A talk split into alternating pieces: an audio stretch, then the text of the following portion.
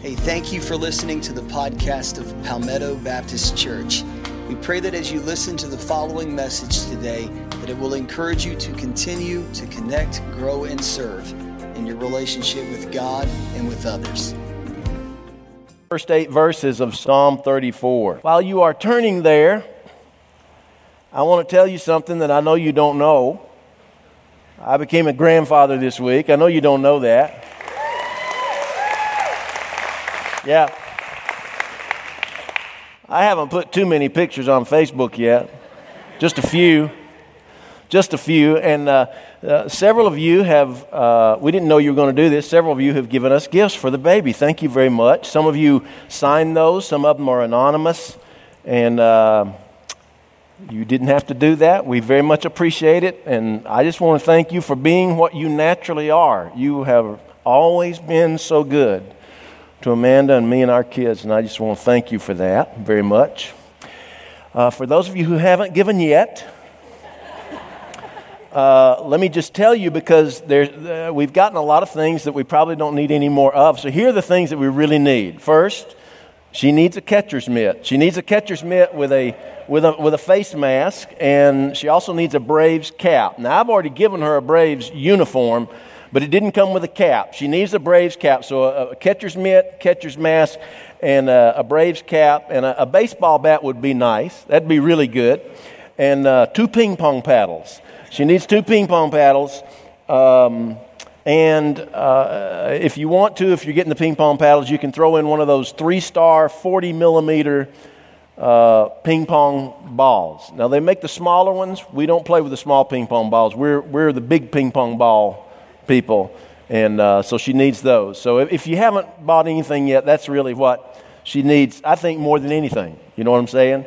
And we're talking about, you know, necessities here, stuff like that. But um, yeah, it's awesome. So I appreciate all of you. Uh, I want you to turn with me to Psalm 34. The title of this message is Observations of a King. This, uh, this psalm was written by King David uh, after he had, at the time when he had almost been captured by uh, an enemy king, and in order to keep from being captured by this king, he made out like he was insane. And his apparent insanity fooled the king, and uh, afterward, uh, David was uh, rescued, and he is writing this psalm to God in appreciation for what God did for him during that time when he was almost captured. So, Psalm 34, verse 1 I will extol the Lord at all times, his praise will always be on my lips. I will glory in the Lord. Let the afflicted hear and rejoice. Glorify the Lord with me. Let us exalt his name together. I sought the Lord, and he answered me. He delivered me from all my fears. Those who look to him are radiant, their faces are never covered with shame. This poor man called, and the Lord heard him, and he saved him out of all his troubles. The angel of the Lord encamps around those who fear him, and he delivers them. Taste and see that the Lord is good. Blessed is the one who takes refuge in Him. You probably already know that the book of Psalms was the ancient hymn book of the Jewish faith. Uh, instead of, you know, you remember back whenever we used to have hymns and we'd open it up and say, all right, turn to hymn number 94 or 133, and we'd open it up and we'd sing. Those were the, the hymn books. The, the Psalms were the hymn books for the ancient Jewish faith. They were like the overhead screens for the lyrics uh, of the songs that they used to worship. Some of those psalms were meant to be sung, some of them were meant to be recited by either an individual or a group. There are others that are meant to be uh, spoken in part by a leader, but then as responsive readings by the congregation back to uh, the leader and together to God. So, this, this book of Psalms was more than, than what we might think of it being when we just open it. It is the hymn book of the Jewish faith. And oddly enough, we don't have the musical notes to accompany these, these words. So we don't know how the songs actually went. We don't know what the melody was to any of the songs, but we have these lyrics. the words. And these lyrics are, they're incredible. They're incredible for what they tell us about God. And they're incredible for what they tell us about life. But I think that they are incredible because of their, their honesty. The Psalms are beautifully and at times brutally honest. We think of life as a cup of water. Some people see the cup as half full, others see it as half empty. The psalmist weren't afraid to say, Yes, the cup is half full, but there were other times when they didn't shy away from saying, But you know, there are times when it's half empty. And so they painted a very real, brutally, and yet beautifully real picture of the way life is. Psalm 34 is a song of thanksgiving. There are in the 150 Psalms in the book of Psalms, there are 15 Psalms that can be titled Songs of Thanksgiving. Psalm 34 is one of them. These psalms were psalms where the, where the, the psalmist would sing about God's faithfulness to deliver them in times of great tragedy. Sometimes the tragedy was war. Sometimes the tragedy was enemies. Sometimes the tragedy was illness. But for, for different tragedies, they proclaim the goodness of God. And here in Psalm 34, we have a psalm that, that refers most likely to a, a, story that happened in 1 Samuel chapter 21, verses 10 through 15, where David was running from King Saul. King Saul, the first king of Israel, was trying to kill David, and he was running from him, and he ran to King Achish, who later may have been known as Abimelech, but he ran to King Achish, and Achish recognized David, and because of that, David was, was afraid for his life. And so David made out like he was insane. And he fooled Achish.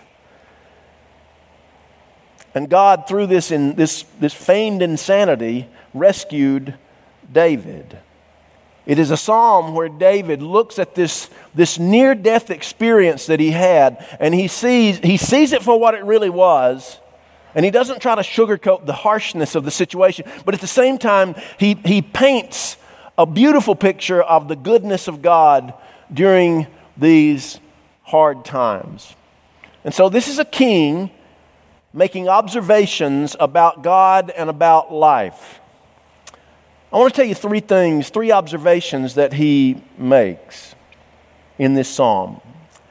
First off, he observed the realities of life. The realities of life. Now, here's the honest truth about the realities of life there are things in life that are absolutely joyful, wonderful, awe inspiring. We've all experienced them. There are other things in life that are, quite frankly, some of the most harsh realities that we face in life illness, dangers, disagreements, pain. So let me just pause right here. I want to put pause on this sermon. And uh, I want to show you something. I want to show you pictures of my grandbaby. I know you don't want to see them. I know you don't want to see them, but uh, you know I don't want to get too heavy in the sermon without first pausing. So I want you to see this. Y'all were a little slow putting the pictures of my baby up there now. Y'all get, get on up there. You know, right, this no no. Give me the go back. To, give, give, look, are those not the two most some of the most beautiful two of the most beautiful women you've ever seen in your life? That's Amanda. That's Amanda, and that's my Bellamy Rose. Her name is Bellamy. Bellamy means beautiful friend. Bellamy Rose. Rose means rose. and her and her last name is Orr. Bellamy Rose Orr. That's that's two of my favorite, two of my favorite ladies, my favorite ladies right there. Now the next, the next one, the next one, oh, dude, look at that. Look at that. Does that not, need to be framed somewhere? Uh, this is Bellamy. And Bell, you can tell that she is, her face is pointed toward me. There's good reason for that because we're good friends. And so this is me and Bellamy. And then the next, the next slide, look at that. Look at that. She's just a few hours old and she's smiling. Do you see the smile on her face? Hello? Tell me you see the smile on that baby's face. You see the smile on that baby's face. Now, you don't know this, but I, I know this because I've just got, I got kind of a kindred spirit with her. Uh, she is thinking about her grandfather right there and it's making her smile. It's making her smile. Now, I know, I know some of you have tried to burst my bubble. Some of you have. Some of you have come to me and you said, Jimmy, you need to stop fooling yourself, stop kidding yourself. That girl is not thinking about you. That girl is passing gas. And that's the reason that she is smiling like that. She's passing gas. Let me tell you something. Let me tell you something. That girl is not passing gas. If anybody ought to know if she was passing gas, her grandfather, who was there taking the picture, should have known. I should know whether or not she's passing gas. Number one, I could have smelt it if she had been passing gas. She was not passing gas. Besides that, there are other reasons why I know she wasn't passing gas. Uh, and you ladies know this to be true. You know this to be true. Girls, women, females they don't smile when they pass gas.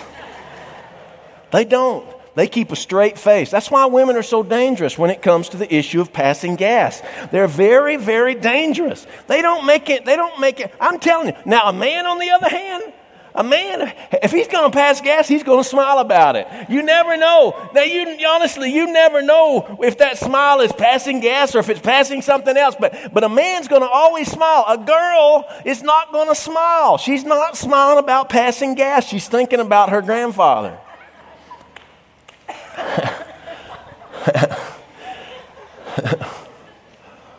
yeah. I'm not going to do this to y'all every week.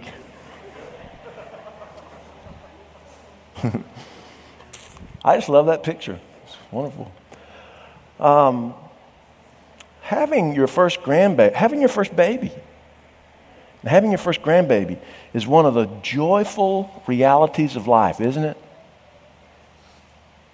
For those of you who have a child, those of you who adopted a child, getting that child the first day, was that not just an incredible, incredible moment? The beautiful realities of life. The, the time when you first fell in love. You remember that? Or the time when you first fell in love with the person that you ended up marrying. You remember that sick to your stomach butterfly feeling? You remember that? Do you? Some of you are thinking, oh gosh, it's been so long since I could. That beautiful, wonderful, sick to your stomach feeling of falling in love. Those are the beautiful realities of life. But then there are also harsh realities. And what I love about the Psalms is yes, they talk about the beautiful realities, but they also talk about the harsh realities of life as well. Um, Bellamy was born on a week ago Thursday. She was born on the 26th. Is that right? 26th of October? And uh, we expected her on the 30th. So the 30th was Monday, and so I, wouldn't, I didn't know but what she might be born the day before. And so I decided I needed to have somebody preach for me. And so I had RJ. Thank you, RJ, for that great message last week. Appreciate RJ. I appreciate you so much for, for, what you do. So I had RJ to preach for me, right? And uh, I had all the, I was supposed to sing a song with the choir in the first service. We swapped that around. They were gracious to do that for me so I, I wouldn't have to be here. So last Sunday, instead of being here, I was, uh, I went, we went to see our grandbaby. And uh, boy, we had a great time with her last Sunday, you know. And then we got back down here. They live an hour and a half north of here. We got back down here in time for trunk or treat. So we had a very busy, very wonderful Sunday last Sunday, right? And then Amanda and I get home and we have dinner and then we go to bed, right? And then about 3:30 something happened.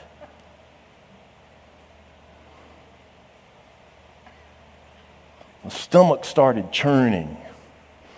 It woke me up. I thought, hmm, I got to try to sleep this thing away. It was bad.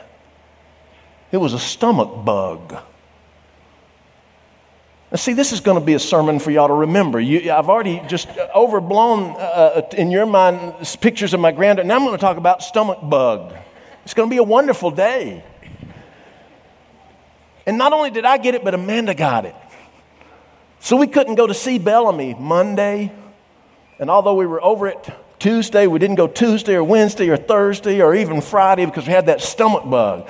And I had it for 14 hours. 14 hours. Most people have it 24 hours. Some people who are really bad, because only bad people does this happen to, they have it for 48 hours. I had it, I had it for 14 hours, and I'll tell you why. This is one of the good things about being a pastor. You get a discount when it comes to things like stomach bug. You get a discount. It doesn't last quite as long, right? So I had it for 14 hours. But man, I'm telling you, it was awful. It was awful. I won't go into the bad details about it, but it was just, just, just suffice it to say it was absolutely awful. The only thing I ate was a cup of chicken broth with a couple of saltine crackers to go with it. And it was all I could do to keep him down, man. It was terrible. So I thought the next morning on Tuesday, I felt a little bit better, right? The, the, the 14 hours had gone. I got up and I thought, you know, there ought, there, there's probably a silver lining in this big stomach flu thing, and that is maybe I've lost some weight. Because you see, I weighed two months ago, and I weighed two months ago 230 pounds. Most I've ever weighed in my life. I've been sick about it. I didn't weigh that much. Uh, uh the last time I weighed that much was uh, three days, no, not three days, uh, in high school. In high school, I weighed 228. Well, two months ago, I weighed 230, most I've ever weighed. So I thought, well, after this stomach bug, man, surely I've lost some weight. So I got up, and the first thing I did, before I ate anything, I pulled out my scales and I stepped up on those scales, expecting to lose weight, maybe a pound or two or three or five. And it said 232. it said 232 pounds.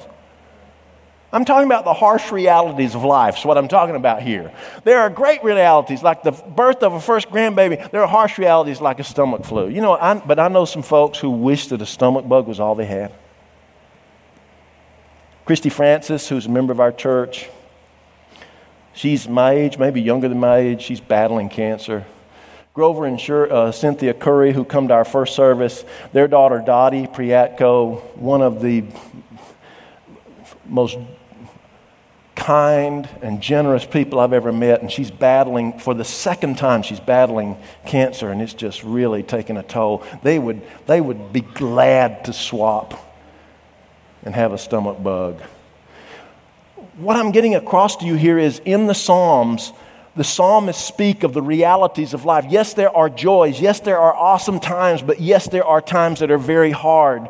In, in this psalm, you see some, some words that, that imply that there are some bad times. For instance, look at verse 2. You find the word afflicted. Verse 4, all my fears. Verse 5, shame. Verse 6, this poor man. Again, verse 6, troubles. This, the psalmist talks about the need for people to be delivered, the, people for, the need for people to have refuge. And so there's the obvious hint that there are harsh realities in life as well as great realities. But second, he observed the goodness of God. Where would we be in life with all of our good times and all of our really hard times, were it not for the goodness of God. Verse 4 I sought the Lord, and what did He do? He answered me. Verse 4 I sought the Lord, and what did He do? He delivered me from all my fears. Verse 5 Those who look to the Lord are radiant, their faces not covered with shame. Verse 6 This poor man called called upon the Lord, and what did the Lord do? He heard him and he saved him out of all his troubles. The angel of the Lord encamps around those who fear him and he delivers them. And then in verse 8, taste and see that the Lord is good. I'm going to stand up here before you and tell you that I don't understand why a lot of the things that are happening in our world are happening. I don't. I don't understand why uh, people sometimes act the way they do. I don't. But I will tell you this that, that regardless of whether I'm experiencing the joy of a new grandbaby or the heartbreak of, a, of losing a friend, I know this at the end of every day God has been good to me. God has been so good to me. God has been better to me than I've ever deserved. We can look upon our lives and be assured of the goodness of God. And then the third thing that he observes, the final thing, not only did he observe the realities of life, both good and bad, and the goodness of God, but he observed his responsibility for sharing the hope. Verse 3 is an invitation to those who are listening to his subjects and also to us. He says this He says, Glorify the Lord with me. Let us exalt his name together. You see, in this verse, David shows not only that he's aware of the realities of life, good and bad, and not only is he uh, aware of the goodness of God, especially to himself, but he finds in himself an obligation, a responsibility to tell others about the hope that God has given him during his darkest times. There's not a person in this room who hasn't seen good times. There's also not a person in this room who hasn't seen bad times. There's not a person in this room who hasn't tasted of the goodness of God. And there's not a person in this room for whom there is not the responsibility to tell others about the hope that God has given you. Would you do that? If I challenged you before this day is over, to take your experiences with God and share the hope you've received through that relationship, to share that with one person. I just want, hey, I, I don't know what, you, you go up to someone, I don't know what you're going through. I'm not going to insult you and say that I know what you're going through. I don't know what you're going through, but here's what I do know God's been good to me. And I want to share with you the goodness of God. Psalm 34 is an acrostic. What that means is that each verse starts with a successive letter of the Hebrew alphabet that is in Hebrew. It doesn't translate over into English. But if you'll notice, this psalm has 22 verses. There are 22 letters in the Hebrew alphabet, and so each verse begins with a word that begins with a successive letter. So, verse 1 in Hebrew would start with a word that starts with the letter a. Verse 2 starts with a word that starts with the letter B. Verse 3 starts with a word that starts with the letter C, and so forth and so on, all the way through those 22 verses. It takes some imagination, it takes some creativity to put a psalm like that together. It's not just the writing down of random thoughts, you have to put your mind down to it. What is he doing? What is he saying? I think he's telling us look, I want you to know all the A through Z of the realities of life. And I want you to know the A through Z of the goodness of God. But I also want you to know that as you look through the whole gamut, the whole A through Z of, of the experiences of your life, know that you and I have a responsibility to share hope with people who don't have it. A king becomes a king because there's something special about him. That was certainly true, even especially true of King David. And so his observations strike a real chord. Let's share the hope. Let's pray.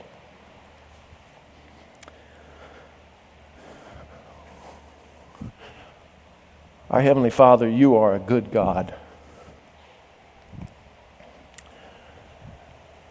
And you are honest with us about life. Never at any point did you tell us, boy, life is uh, going to always be great. But you're honest with us. You tell us that there will be low times as well as the high. There will be hard times as well as the heavenly times. But Lord, in all of those, life may have its ups and downs. One thing we know from you is that you are good. And not only do you want to be good to us, but you want us to share the hope that you give us in your goodness. And so, Lord, we want to rise to the challenge of sharing the hope. Help us to do that in Jesus' name. Amen.